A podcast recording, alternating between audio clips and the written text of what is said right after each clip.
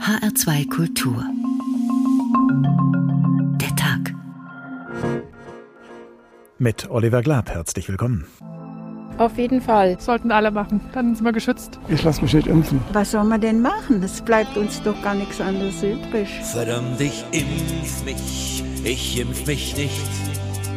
Verdammt, ich trau mich, ich trau mich nicht. Natürlich ruckelt es bei der größten Impfkampagne der Geschichte. Und es wird eine gewisse Zeit in Anspruch nehmen, bis sich auch die Abläufe eingespielt haben werden. Verdammt, ich impf mich, ich impf mich nicht. Ich äh, versuche jetzt seit dem ersten Tage diese Impfung für meine Mutter zu bekommen.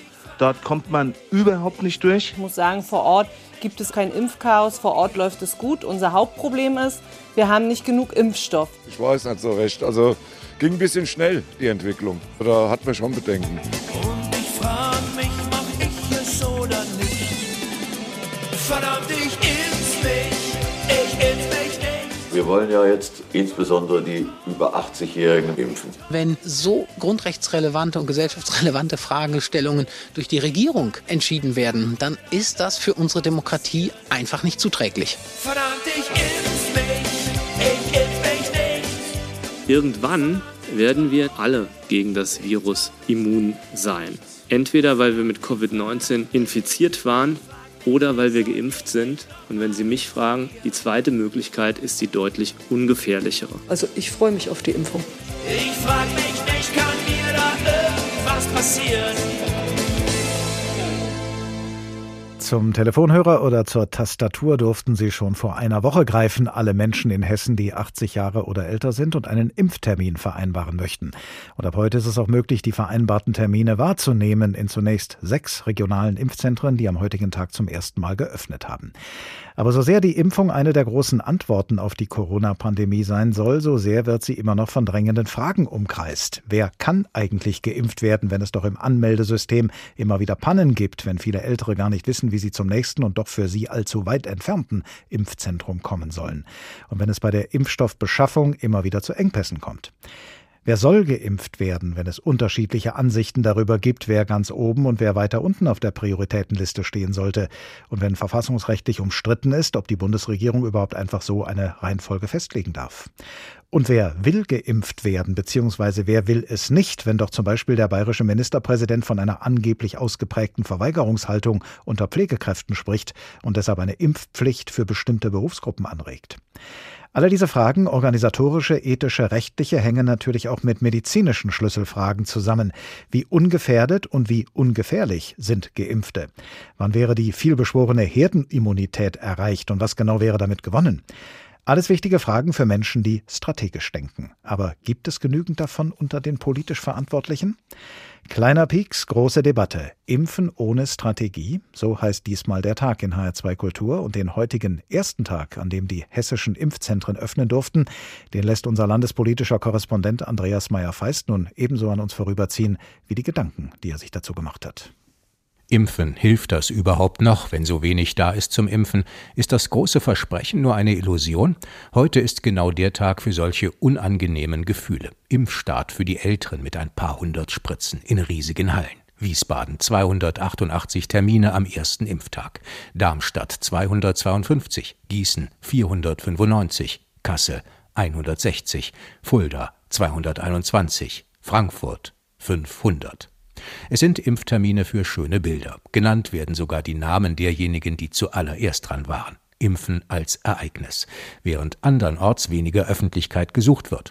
Dort, wo es darum geht, etwas zu machen, was durchs Impfen überflüssig werden sollte, noch mehr Einschränkungen. Epidemiologisch ist ganz klar, das Allerbeste ist ein Total-Lockdown sagt Volker Bouffier vor fast jedem Gespräch zwischen Bund und Ländern genau über diese unselige Perspektive. Er meint damit aber auch, so weit wird es nicht kommen. Wir schließen alles, keiner bewegt sich mehr, dann kommen wir am deutlichsten runter. Nein, sowas will Volker Bouffier natürlich auch nicht. Inzwischen gibt es aber Leute, die genau das wollen. Sie finden umso mehr Gehör, je holpriger das Impfen beginnt. Die EU verspricht, 70 Prozent werden im Sommer ihre Spritze bekommen haben. Die Senioren könnten schon im März über den Berg sein. Und natürlich auch die, die Senioren betreuen. Volker Bouffier weiß, wie viele das sind in ganz Deutschland. Nach meiner Kenntnis haben wir dreieinhalb Millionen Menschen in Altenheimen und eine Million Pfleger. Vor einigen Wochen gab es noch nicht mal genügend Tests für diese Menschen. Und jetzt gibt es auch in Hessen Engpässe beim Impfen wie in Bayern, weil die Fabrik in Belgien erst mal Pause machen muss. Anders als in Bayern werden in Hessen keine Termine gecancelt. 60.000 sind vergeben, an einen Teil der gut 400.000 über 80-Jährigen in Hessen. Wo es hakt, soll moderner Impfstoff eingesetzt werden, die Alternative zu BioNTech. Das Robert Koch Institut meldet, bis Mitte vergangener Woche wurden in Hessen schon 62.171 Menschen geimpft, vor allem in Altenheimen und Kliniken, die besonders vulnerable Gruppe. Impftrupps schafften pro Tag rund 1000 Impfungen. Hessen liegt knapp unter dem Bundesdurchschnitt. Jetzt sind also die Senioren dran, die ihre Termine individuell vereinbart haben, wenn das überhaupt geklappt hat. Auf jeden Fall ist Schluss nach dem 60. Impftermin, bis auf weiteres, bis neues Impfserum da ist. Bis dahin heißt es warten, in der Schleife, warten auf den Impftrupp, warten auf das Serum, auf den Bund, auf die EU, auf die Normalität die Österreichskanzler Kurz jetzt für den Sommer verspricht. Sommerurlaub in Österreich. Wieder einmal hat er das versprochen. Und natürlich nur für Österreich. Hessen ist natürlich nicht Österreich und Bouffier ist nicht Kurz. Und doch, der ungute Dualismus aus Lockdown und Impfstau nervt. Ändert sich das? Und kann man das dann auch glauben? Es ist genug Impfstoff da, nicht gleich ganz am Anfang, aber schon im zweiten Quartal wird sich der Zufluss des Impfstoffes massiv beschleunigen und auch jetzt wird nochmal versucht, auch in den nächsten Wochen die Lieferungen zu beschleunigen. Da sehe ich nicht die größte Herausforderung. Die CDU-Bundestagsabgeordnete Martina Wiesmann aus Frankfurt sieht die größte Herausforderung ganz woanders. Die größte Unbekannte ist die Mutation, die uns äh, in anderen Teilen Europas auch schon stark beschäftigt und äh, da werden wir erstens feststellen müssen, was das für uns bedeutet. Infektiosität auch an äh, noch stärkerer Verbreitung. Ich kann nur hoffen, dass der Impfstoff, es sieht so aus, dass der Impfstoff dort trotzdem auch wirkt. Aber das wird die Schwierigkeit sein, dass wir uns möglichst schützen gegen diese Mutante, die an anderen Stellen des Kontinents schon unterwegs ist. Das Land fährt auf den großen Fragezeichen der Zeit wie auf einer Achterbahn. Immer im Kreis. Das Fragezeichen als Achterbahn, das also sieht unser landespolitischer Korrespondent Andreas Meyer-Feist vor seinem geistigen Auge auf der Suche nach einer Impfstrategie. Fragezeichen gibt es, wie schon gesagt, viele in der Corona-Pandemie und umso mehr bedarf es einer guten Kommunikation der Verantwortlichen in Wissenschaft und Politik. Damit beschäftigt sich Professor Ansgar Gerhardus, Professor am Institut für Public Health und Pflegeforschung der Universität Bremen. Guten Tag. Ja, guten Abend aus Bremen. Kommunikation ist eine wichtige Voraussetzung dafür, dass Menschen verstehen und bewerten können, wie Impfungen bei uns organisiert werden und eine wichtige Voraussetzung, um zu entscheiden, ob und wann sie sich impfen lassen wollen. Worauf kommt es denn aus Ihrer Sicht ganz besonders an in der Corona-Kommunikation von Politik und Wissenschaft? Das ist völlig richtig. Also der Ausgangspunkt ist, dass es in Deutschland 83 Millionen Menschen gibt und im Prinzip muss jeder für sich persönlich entscheiden, beziehungsweise bei Kindern oder Älteren zum Teil auch für andere, ob diese Impfung mehr Vor- als Nachteile bringt. Und dafür sind alle auf Informationen angewiesen. Und wir wissen aus der Forschung, dass zentral für die Entscheidung, ob man sich dann impfen lässt oder nicht, das Vertrauen ist, dass man dann in diese Informationen hat. Es gibt eine äh, rechtliche Aufgabe des Staates unter anderem, Informationen zur Verfügung zu stellen, die dann eine informierte Entscheidung ermöglichen. Eine informierte Entscheidung heißt, dass man nach bestem Stand des Wissens kommuniziert werden muss, welche Vor- und Nachteile eine Impfung hat. Also es geht nicht darum zu überreden oder zu überzeugen, sondern ich muss das ehrlich darstellen. Und zur Vollständigkeit gehört natürlich auch die Information, was passiert, wenn ich mich nicht impfen lasse.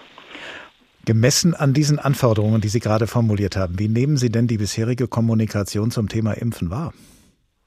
Also ich glaube, was wirklich gut gelungen ist, ist, dass sehr ehrlich kommuniziert wird und auch, auch, dass auch auf dem aktuellen Stand informiert wird. Es wird ständig abgedatet. Wenn Sie die Webseiten sehen, dann finden Sie kaum mal ein Datum, was länger her ist als ein paar Tage.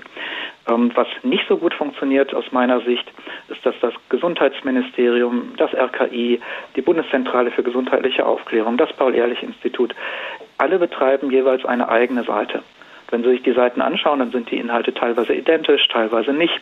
Also wenn ich mich umfassend informieren will, dann muss ich vier oder fünf Webseiten abklappern. Warum gibt es da nicht eine zentrale Seite? Die Art, die Kanäle, auf denen man Kommunikation verbreitet, sind das eine. Die Art und Weise, wie man es tut, ist ja auch eine besondere Herausforderung in dieser Pandemie. Wir haben auf der einen Seite das politisch gewollte Ziel, dass sich möglichst viele schnell impfen lassen sollen. Und auf der anderen Seite haben wir den Umstand, dass es keine Impfpflicht gibt und dass die auch überwiegend nicht politisch gewollt ist.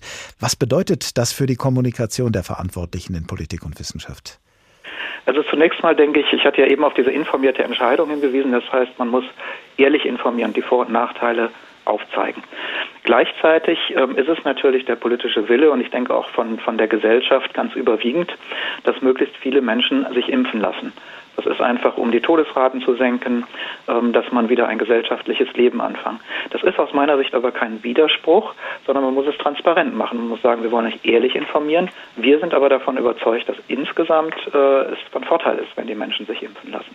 Wie, wie gut gelingt vor diesem Hintergrund die Rollenverteilung zwischen Politik und Wissenschaft, die ja unterschiedliche Aufgaben haben? Die Politik muss äh, letztlich äh, oder ist gut beraten, zu werben für politische Entscheidungen, die sie getroffen hat, Verständnis dafür zu wecken und die Wissenschaft soll äh, informieren auf Basis des Wissenschaftsstandes.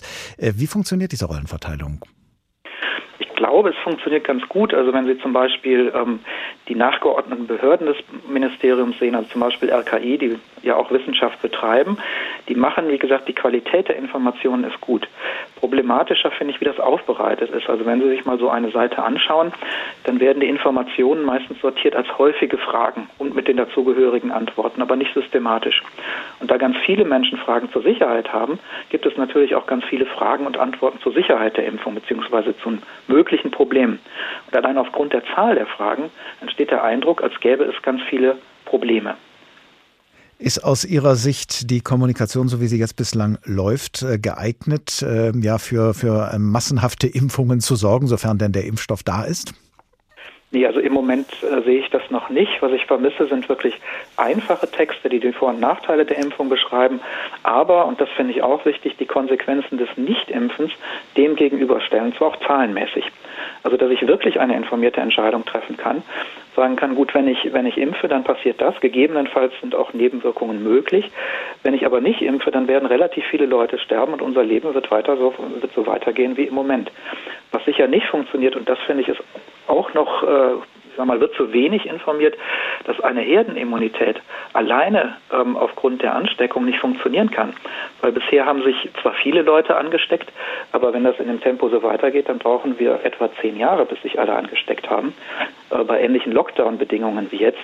Und da wir wissen, dass die Immunität oder davon ausgehen, dass diese natürliche Immunität nicht ewig anhalten wird, ähm, sind auch in, in, nach ein, zwei Jahren diejenigen, die vielleicht mal immun waren, nicht mehr immun. Das heißt, wir, wir sind da in einem ewigen Kreislauf. Auf die Herdenimmunität werden wir im Laufe der Sendung natürlich noch näher eingehen. Erst einmal vielen Dank an Professor Ansgar Gerhardus, Professor am Institut für Public Health und Pflegeforschung der Universität Bremen. Vielen Dank. Kleiner Pieks, große Debatte. Impfen ohne Strategie, der Tag in HR2 Kultur. Wie schön wäre es doch, wenn wir gar keiner Impfung bedürften, um gesund zu bleiben, wenn wir nicht von einem tödlichen Virus bedroht wären und wenn wir allein durch die Heilkräfte der Natur unseren Körper und seine Funktionen stärken könnten. Durch Heilkräfte in den Pflanzen zum Beispiel, die besonders intensiv in mittelalterlichen Klöstern erforscht und gelehrt wurde. Nachzulesen in Umberto Ecos Roman Der Name der Rose. Mein hungriger junger Freund, es gibt keine Pflanzen, die nur zum Essen gut sind und nicht auch zur Behandlung von Übeln, wenn man sie in der richtigen Dosierung nimmt. Nur das Übermaß macht sie zu Krankheitsursachen. Nimm zum Beispiel den Kürbis. Er ist von Natur aus kühl und feucht und lindert den Durst. Doch wenn du zu viel davon isst, bekommst du Durchfall.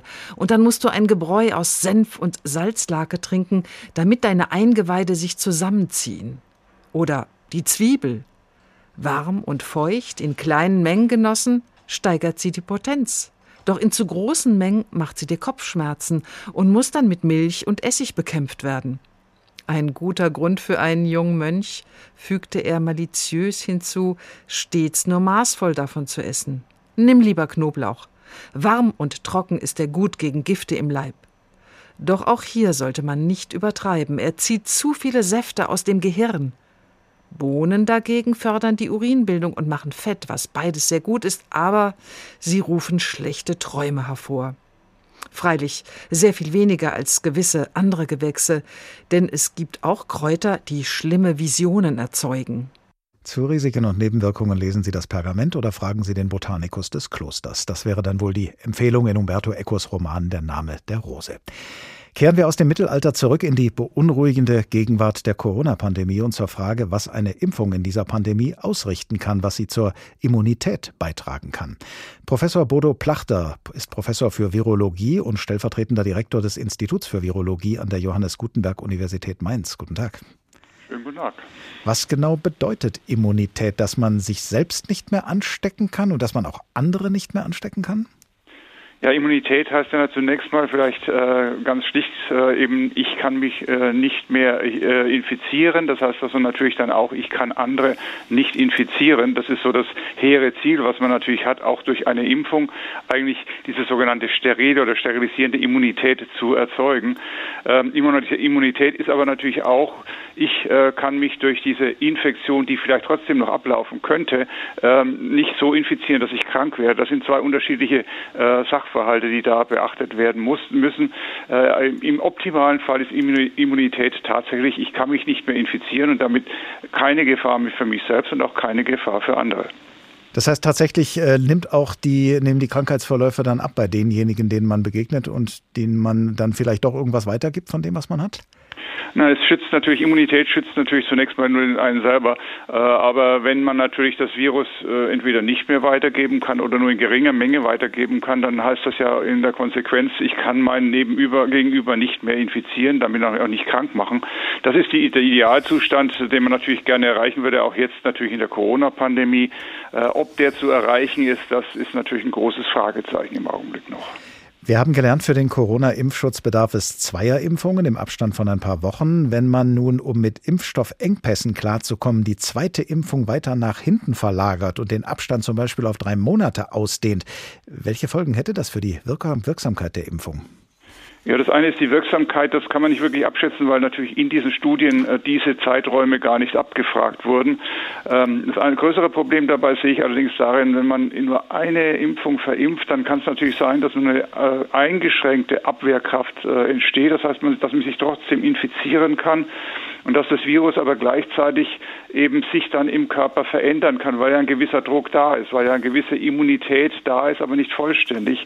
Und dann kann es natürlich dazu führen, unter Umständen, dass sowas passiert wie jetzt mit den äh, viralen Mutanten, die jetzt überall auch äh, Land auf Land ab diskutiert werden, dass eben dann plötzlich das Virus ausweicht. Wir bezeichnen das auch als Evasion und dann eben Mutanten entstehen, die dann üblicherweise, äh, möglicherweise dann eben äh, zu weiteren Infektketten und, äh, führen und im schlimmsten Fall natürlich dazu führen, dass die Impfung dann nicht mehr so gut funktioniert. Also es ist schon kritisch zu sehen, wenn man von dem eigenen Plan, eigentlichen Plan abweicht, diese zwei Impfungen in der entsprechenden Frist zu verimpfen.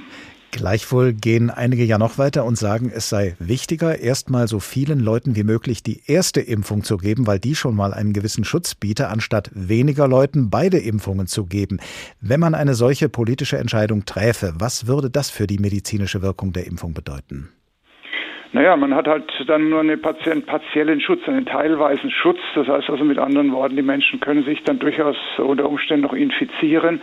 Ähm, und dann hat man die Situation unter Umständen, man hat jemanden geimpft, er infiziert sich hinterher. Was macht man dann? Äh, gibt man dann die zweite Impfung, selbst wenn er teilweise geschützt wäre? Wie geht das Ganze dann weiter?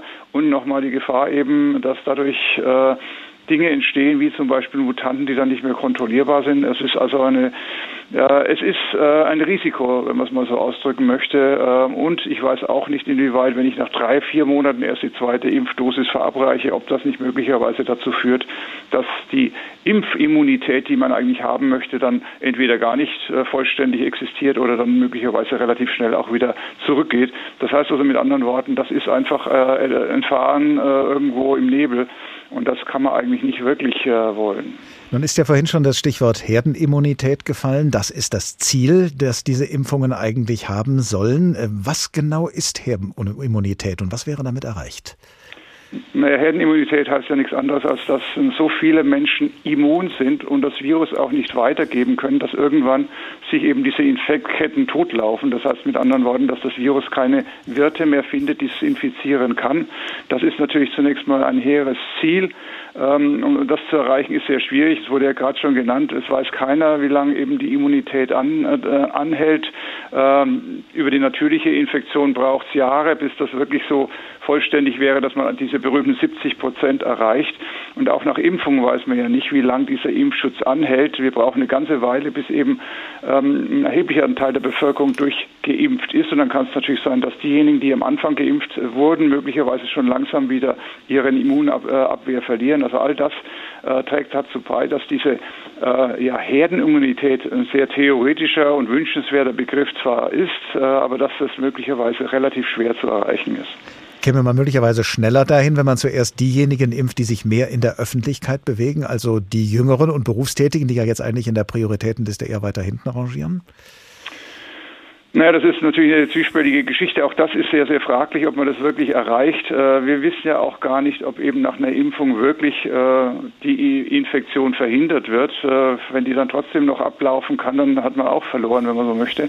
Das heißt also, ich glaube, es ist eher sinnvoll, ähm, nicht über eine Herdenimmunität nachzudenken, sondern einfach die Frage zu stellen, ob man nicht über diese Impfung und natürlich auch darüber hinaus über die natürliche Infektion so langsam auch eine Grund- oder Basisimmunität aufbaut, also keine vollständige Immunität, aber eine Immunität, die möglicherweise dazu führt, dass die Menschen, selbst wenn sie sich noch infizieren, dann milde erkranken. Und wenn Corona irgendwann das ist natürlich eine optimistische Perspektive, aber wenn Corona irgendwann nur noch einen Schnupfen hervorruft, dann wird man auch keine Impfung mehr brauchen und dann haben wir natürlich auch das Problem der Corona-Pandemie gelöst, wenn man so möchte. Also ich glaube, man sollte eher in der Schiene denken, dass man über Impfung und natürlich auch durch die natürliche Infektion eher so eine Hintergrundimmunität aufbaut in der Bevölkerung, die dann dazu führt, äh, dass dann eben äh, die Infektion per se nicht mehr so schlimm verläuft. Professor Bodo Plachter, Professor für Virologie und stellvertretender Direktor des Instituts für Virologie an der Johannes Gutenberg Universität Mainz. Vielen Dank. Zu den Ländern, die schon mehr Erfahrungen mit Corona-Impfungen gesammelt haben als wir hier in Deutschland und damit vielleicht auch über mehr vorläufige Erkenntnisse verfügen, gehört der Staat Israel. Von dort berichtet unser Korrespondent Tim Assmann. Es sind Spitzenwerte im positiven wie im negativen. Einerseits schreitet Israels Impfkampagne weiterhin mit beeindruckendem Tempo voran. Mehr als 2,2 Millionen Israelis, knapp ein Viertel der Gesamtbevölkerung, haben bereits die erste von zwei Impfungen erhalten, über 400.000 von ihnen schon die zweite. Regierungschef Netanyahu hat die Parlamentswahlen Mitte März weiter fest im Blick und bleibt bei seinem Versprechen, allen Israelis über 16 bis Ende März die Impfung zu ermöglichen.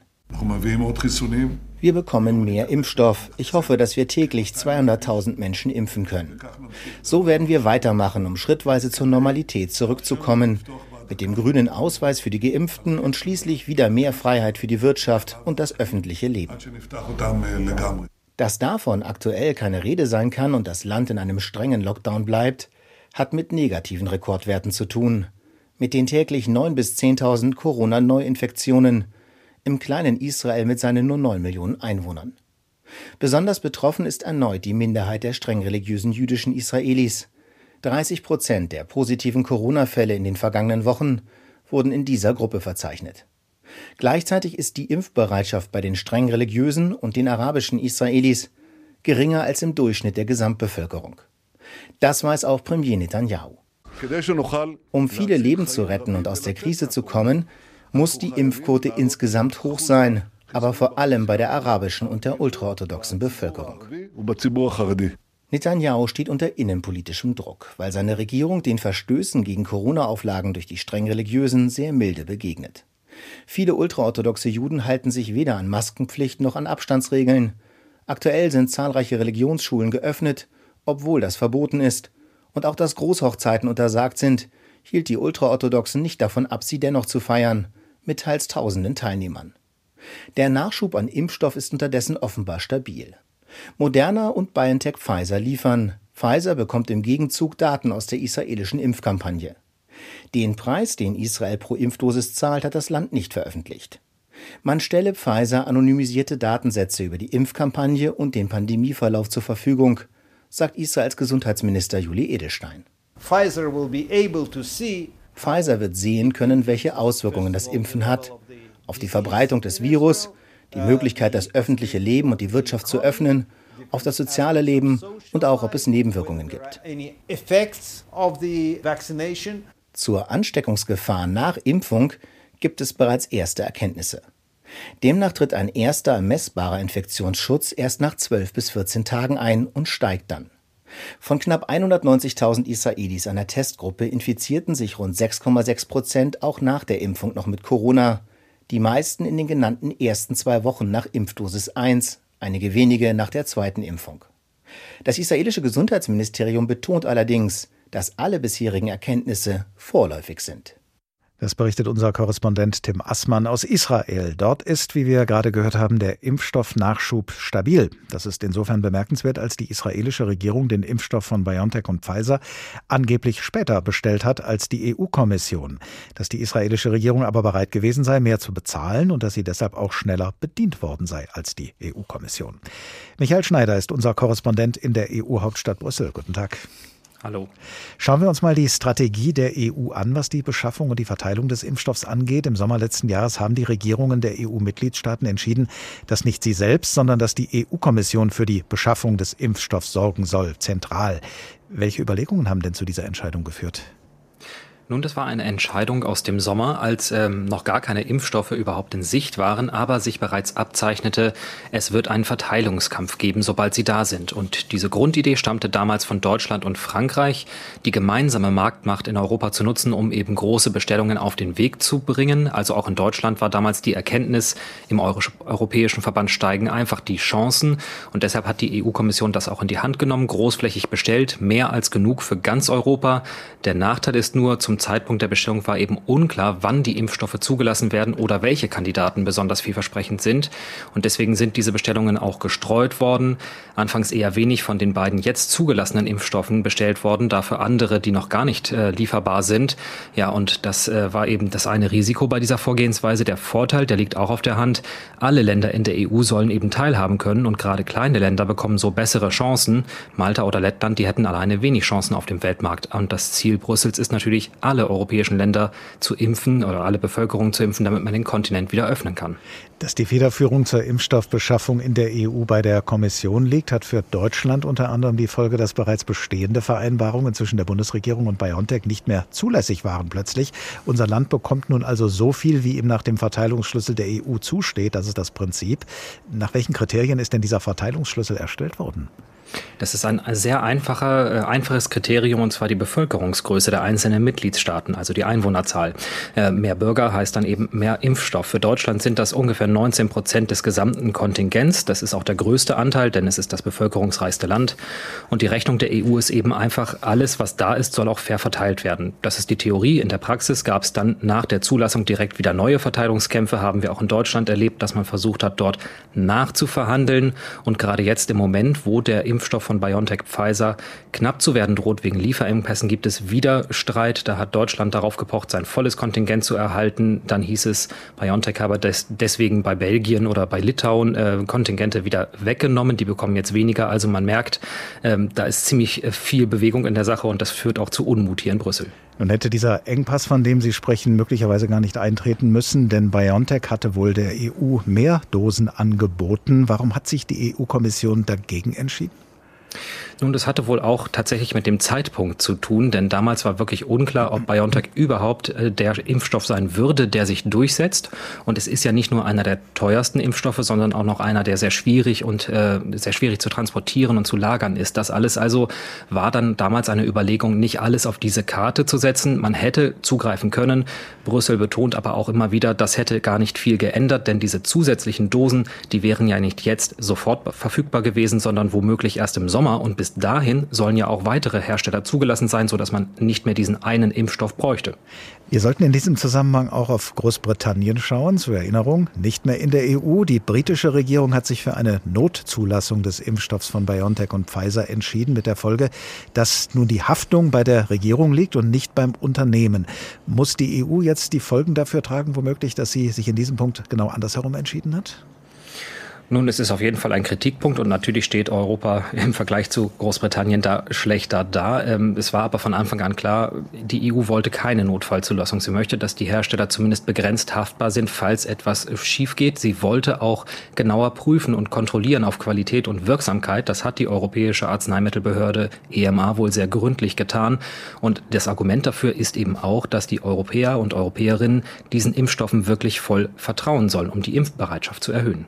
Ein Artikel in der Wochenzeitung Die Zeit hat alle diese Überlegungen, über die wir sprechen, zur Beschaffung von Corona-Impfstoffen in einer Frage zusammengefasst. Diese Frage lautet, wie viel lassen wir uns das Impfen kosten? Finanziell, haftungsrechtlich, politisch.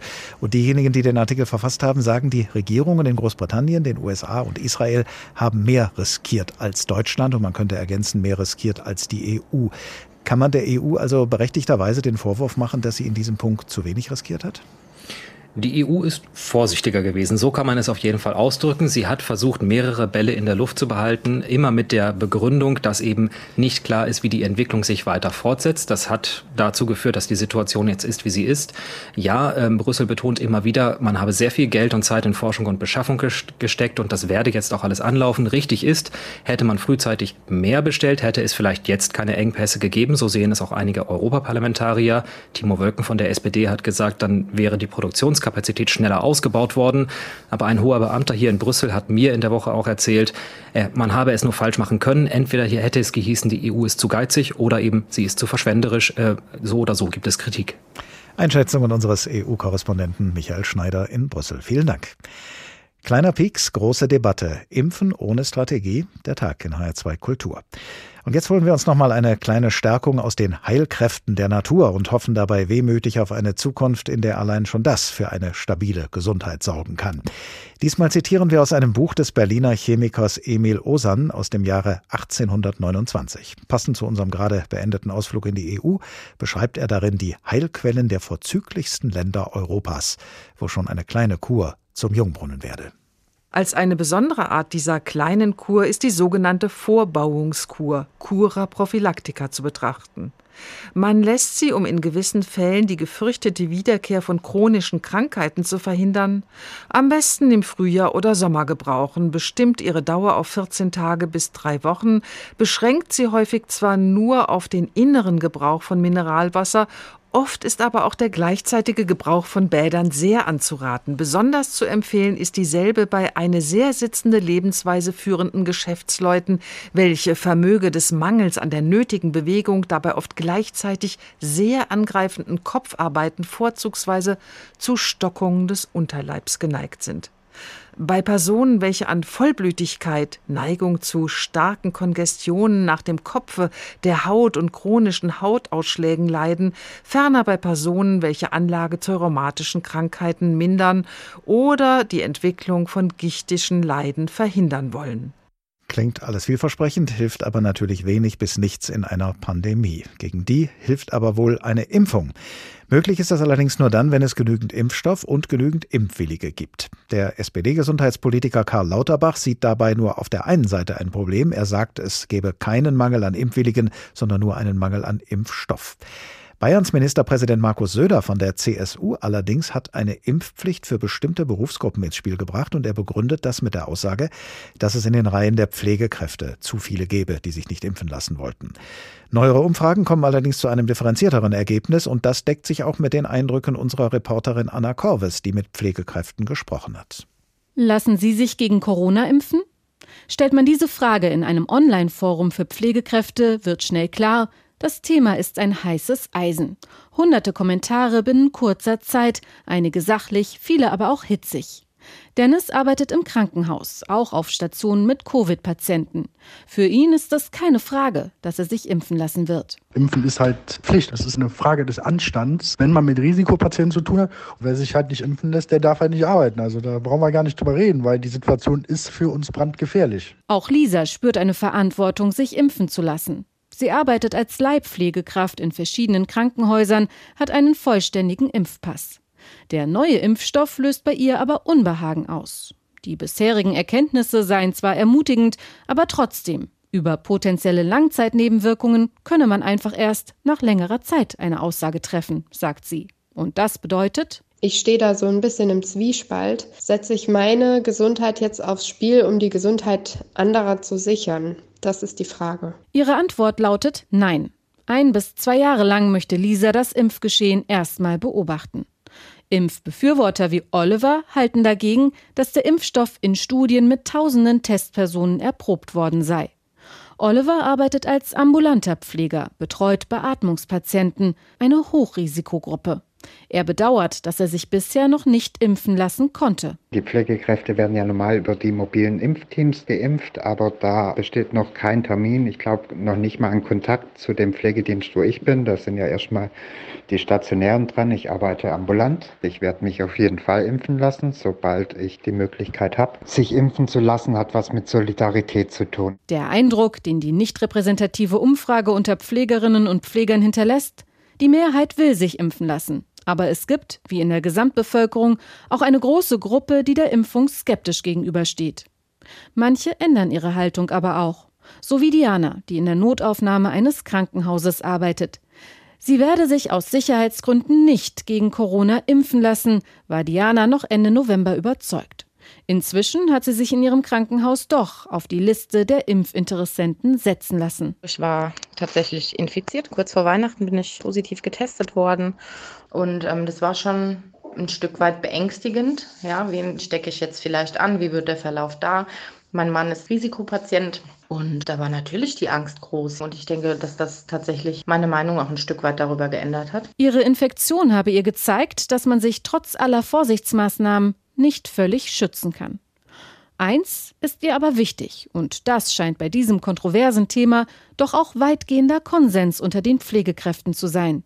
Auf die Entscheidung über die Impfung dürften weder Politik noch Gesellschaft Druck ausüben. Es ist sicher gut, je mehr Leute sich impfen lassen, desto besser. Das ist bei jeder Impfung so. Und dennoch sollte jeder über seinen Körper selbst entscheiden dürfen, egal welchen Berufszweig er angehört. Sagt eine von mehreren Pflegekräften, mit denen unsere Reporterin Anna Korvis gesprochen hat. Jeder sollte über seinen Körper selbst entscheiden dürfen, sagen also die einen. Impfen ist eine Frage des Anstands, sagen andere. Und wieder andere sehen sich in einem Zwiespalt und fragen sich, ob sie ihre Gesundheit aufs Spiel setzen sollen, um die Gesundheit anderer zu sichern.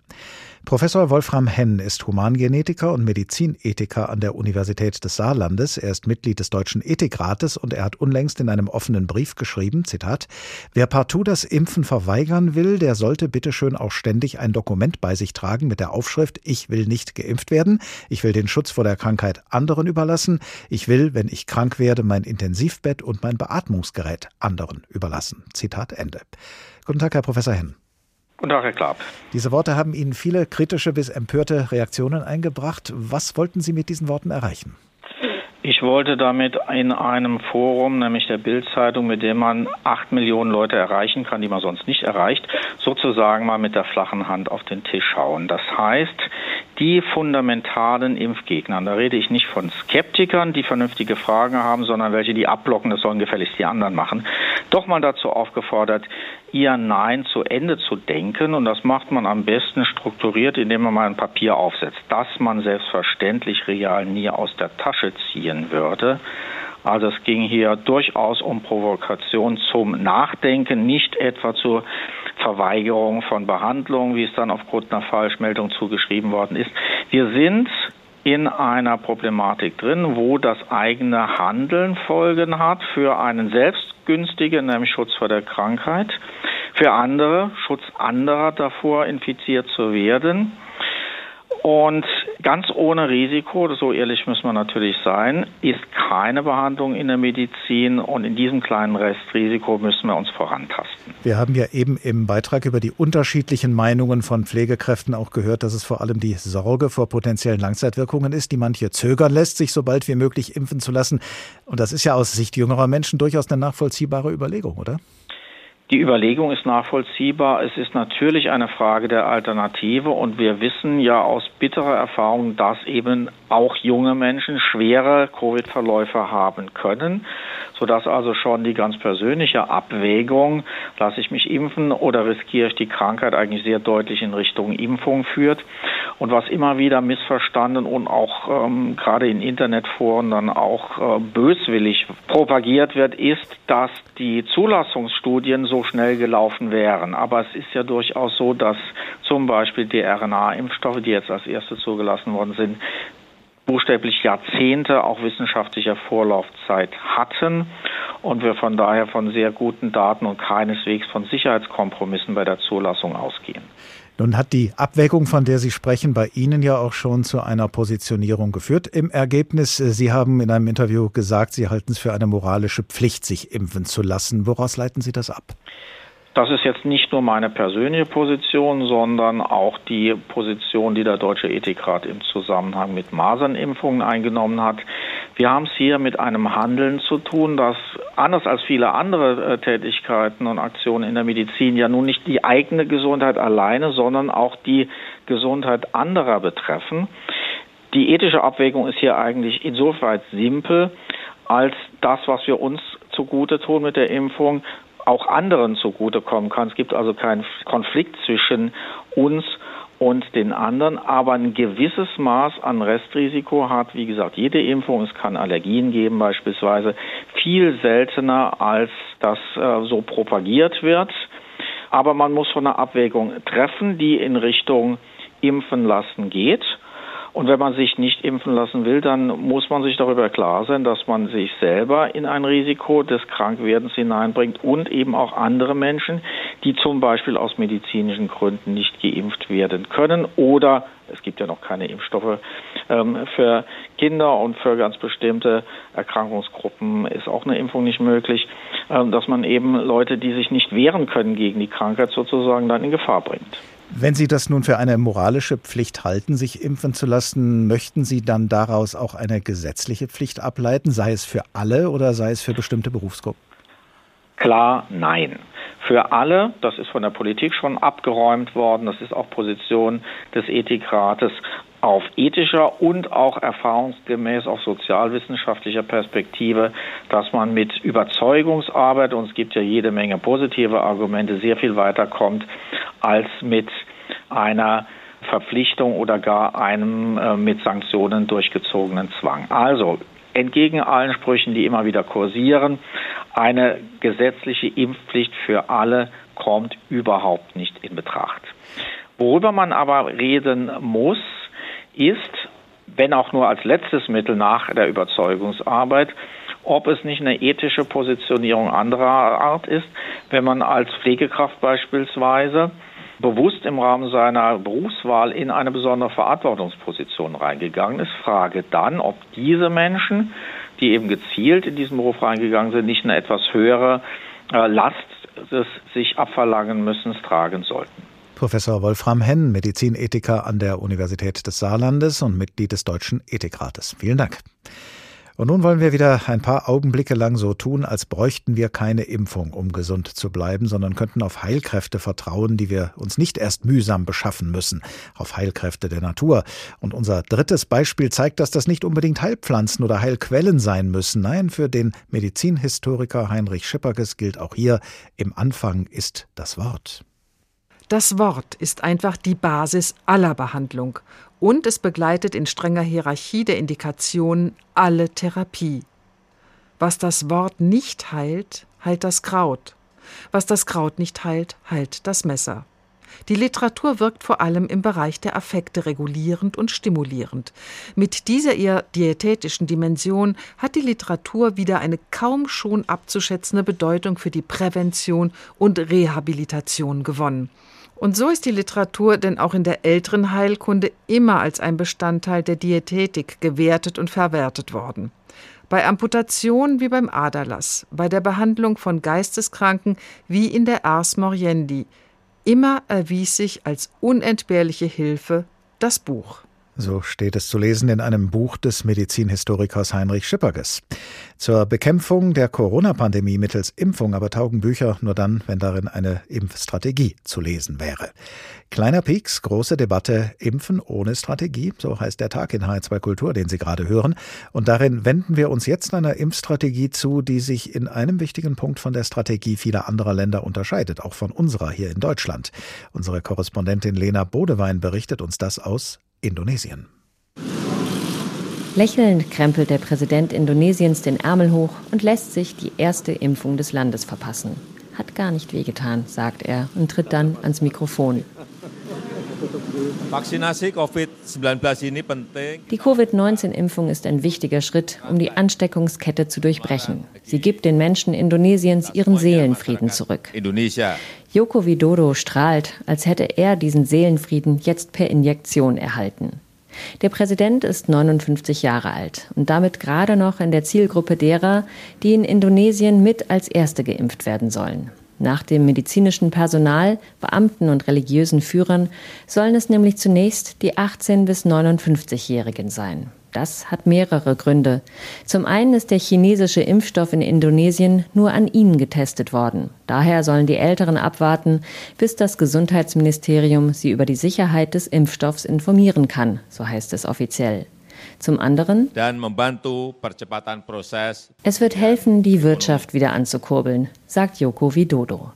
Die arbeitende Bevölkerung soll als erste Sicherheit erhalten, damit sie wieder ans Werk gehen kann, aber dabei nicht die Krankheit mit nach Hause zu den Alten und Schwachen bringt. Viele Indonesier leben in Mehrgenerationenhaushalten. Diese Impfstrategie ist das Gegenteil der weltweit üblichen. Doch sie trifft auf Zustimmung, wie bei der 35-jährigen Aninda Fausia. Ich finde es richtig, mit den produktiven Jungen zu beginnen, denn nach der Pandemie ist es wichtig, dass die Wirtschaft wieder in Gang kommt. Und diese Altersgruppe ist die, die hart arbeitet und sich in der Öffentlichkeit aufhält. Sie selbst leidet an einer Autoimmunkrankheit und kann deshalb zu diesem Zeitpunkt noch nicht geimpft werden. Sie muss warten, bis weitere Forschung ihre Sicherheit garantiert, sagt sie. Aber wer auch immer die Chance auf eine Impfung hat, sollte sie nicht verschwenden. Das meine ich ernst. In dem Handy fixierten Land wird per SMS informiert, wer wann einen Impftermin bekommt. Und dann sollte man diesen auch nicht ablehnen, sonst drohen ein Jahr Gefängnis und 100 Millionen Rupia Geldstrafe, umgerechnet 6000 Euro. Die Regierung hat auch Influencer für die erste öffentliche Impfung ausgewählt, die die jüngere Zielgruppe erreichen sollen. Das scheint zu funktionieren, wie bei Sebastianus, 41 Jahre alt. Ich bin für die Strategie, die Jungen zuerst zu impfen, denn sie sind die Generation, die die Entwicklung des Landes schultert. Covid-19 beeinflusst ja nicht nur die Gesundheit, sondern alle Aspekte des Lebens, gesellschaftlich, wirtschaftlich. Und darum bin ich bereit, mich impfen zu lassen, als meinen Beitrag zum Schutz der Gesellschaft. 180 Millionen von den 270 Millionen Bewohnern Indonesiens sollen in den nächsten 15 Monaten geimpft werden. Ein ambitioniertes Unterfangen, egal ob man bei Alten oder Jungen anfängt sagt unsere Südostasien-Korrespondentin Lena Bodewein. Das Beispiel Indonesien zeigt, man kann die Reihenfolge, in der die Menschen eines Landes gegen Corona geimpft werden, sehr verschieden festlegen. Es ist am Ende eine politische Entscheidung, ob man mit den Älteren oder den Jüngeren oder mit welcher Gruppe auch immer beginnt. Die Frage ist allerdings, wer diese Entscheidung trifft und ob zum Beispiel hier bei uns in Deutschland die Regierung eine solche Entscheidung allein treffen darf. Professor Anna Leisner-Egensperger hat den Lehrstuhl für öffentliches Recht an der Friedrich-Schiller-Universität in Jena inne. Guten Tag. Guten Tag. Sie sagen, die Reihenfolge, in der die einzelnen Gruppen in der Bevölkerung gegen Corona geimpft werden sollen, sei auf eine verfassungsrechtlich bedenkliche Weise festgelegt worden. Womit begründen Sie diese Einschätzung? Ja, das ist richtig. Ähm, die Reihenfolge beruht in Deutschland auf der sogenannten Corona-Impfverordnung. Und die Corona-Impfverordnung ist eine Rechtsverordnung der Exekutive, also nicht der Bundesregierung in ihrer Gesamtheit, ähm, wohl aber des Bundesgesundheitsministers. Und eine solche Rechtsverordnung kann natürlich erlassen werden, bedarf aber dafür einer parlamentarischen Legitimation.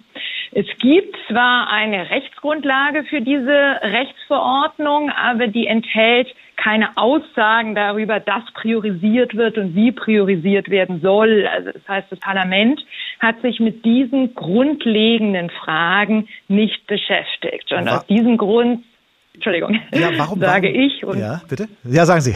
Und es sagen auch viele meiner Kollegen, ähm, dass ähm, eben die Corona-Impfverordnung als solche verfassungswidrig ist. Warum wäre denn eine Beteiligung des Bundestages zwingend? Regierungen wären ja nicht im Amt, und das gilt ja auch für die amtierende Bundesregierung, wenn sie keine parlamentarische Mehrheit hätten, auf die sie zurückgreifen können. Ja, das ist richtig. Auf der anderen Seite ist doch ähm, die Impfung eine grundrechtswesentliche Frage. Also die Priorisierung, jetzt die Frage, wer zuerst drankommt, entscheidet über Leben und Tod. Man muss sich das vor Augen führen, dass es viele Menschen gibt, die sterben werden in den nächsten Wochen, in den nächsten Monaten, weil sie zu spät dran sind. Es ist also eine grundrechtswesentliche Frage und über solche grundrechtswesentlichen Fragen muss immer das Parlament entscheiden. Sie haben recht, dass die Regierung als solche ihrerseits vom Parlament legitimiert ist, aber das genügt nicht. Das ist zu mittelbar. Gut, wenn es also äh, diesen Mangel gäbe, äh, diesen Mangel an Legitimation für die Reihenfolge zum Beispiel, die jetzt festgelegt worden ist für die Impfungen der Corona gegen, die, gegen das Coronavirus, dann bedeutet das doch in der Konsequenz, ähm, ich könnte da jetzt hingehen, auch wenn ich ähm, deutlich unter 80 bin, ins Impfzentrum und sage, ich möchte geimpft werden und die, das Impfzentrum müsste, dürfte mich nicht ablehnen, oder? Das ist jetzt so nicht richtig. Ähm, es ist zwar so, dass die Corona-Impfverordnung verfassungswidrig ist. Das heißt, es wird jetzt geimpft aufgrund einer bestimmten politischen Strategie, die allerdings keine Rechtsgrundlage hat. Auf der anderen Seite ist das jetzt die tatsächliche Verwaltungspraxis. Ähm, und diese Corona-Impfverordnung wird ja tatsächlich angewandt von den Behörden. Ähm, und damit wird man nicht sagen können, dass da jeder kommen könnte, sondern die Verwaltung braucht einen sachlichen Grund für die Priorisierung und sie stützt sich eben auf diese Verordnung, die ihrerseits in der Sache immerhin legitimiert ist durch die Empfehlung einer gemeinsamen Arbeitsgruppe aus Mitgliedern der Ständigen Impfkommission, der Leopoldina und des Deutschen Ethikrats. Das heißt, die Kriterien als solche sind nachvollziehbar und damit ähm, eben nicht gleichheitswidrig. Und damit könnten Sie sich eben, wenn Sie nicht in eine dieser Gruppen fallen, darauf nicht berufen. Wenn nun der Bundestag zusammenträte und diese Legitimation ja nachträglich oder auch für weitere Maßnahmen der Regierung schaffen würde, wie müsste diese Legitimation aussehen? Muss das auf jeden Fall ein Gesetz sein? Ähm, es muss auf jeden Fall ein Gesetz erlassen werden, das entscheidet darüber, dass priorisiert wird und welche Ziele verfolgt werden bei der Priorisierung. Beispielsweise, dass es eben darum geht, in erster Linie Tod und schwere Covid-19-Verläufe zu verhindern oder die Transmission des Coronavirus. Also auf so einer höheren Abstraktionsebene müssen die Ziele vom Bundestag festgelegt werden und auch mögliche Kriterien. Dann können aber die Details durch die ähm, Exekutive festgelegt werden, weil sich natürlich auch die tatsächlichen Grundlagen da fortlaufend ändert. Es ist ja praktisch tagesaktuell, dass wir Neues erfahren über neue Impfstoffe, die plötzlich doch produziert werden können oder nicht geliefert werden können oder neue Mutationen und so weiter. Das heißt, es ist so viel Dynamik drin, dass meines Erachtens da eine Funktionsteilung angesagt ist, zwischen dem Parlament einerseits und der Exekutive andererseits. Und da sehen Sie auch Spielräume, dass äh, das vielleicht auch beschleunigt werden könnte, den Bundestag zusammenzurufen und eine Debatte abzuhalten und eine Abstimmung. Das ist ja immer mit einem gewissen Aufwand, auch Zeitaufwand verbunden, den wir uns vielleicht in der Pandemie gar nicht immer leisten können. Gibt es da Möglichkeiten, das zu beschleunigen? Die Möglichkeiten, es zu beschleunigen, wurden bereits ergriffen. Es wurde ja von der FDP ein entsprechender Gesetzentwurf vorgelegt. Es gibt jetzt ganz aktuell noch einen Antrag der Linkspartei, dass sich der Bundestag damit doch jetzt befassen möge. Diese ganzen Anträge werden ausführlich behandelt im Gesundheitsausschuss, aber passieren tut dann letztlich in der Praxis wenig. Professor Anna Leisner-Egensperger, Inhaberin des Lehrstuhls für öffentliches Recht an der Friedrich-Schiller-Universität in Jena. Vielen Dank.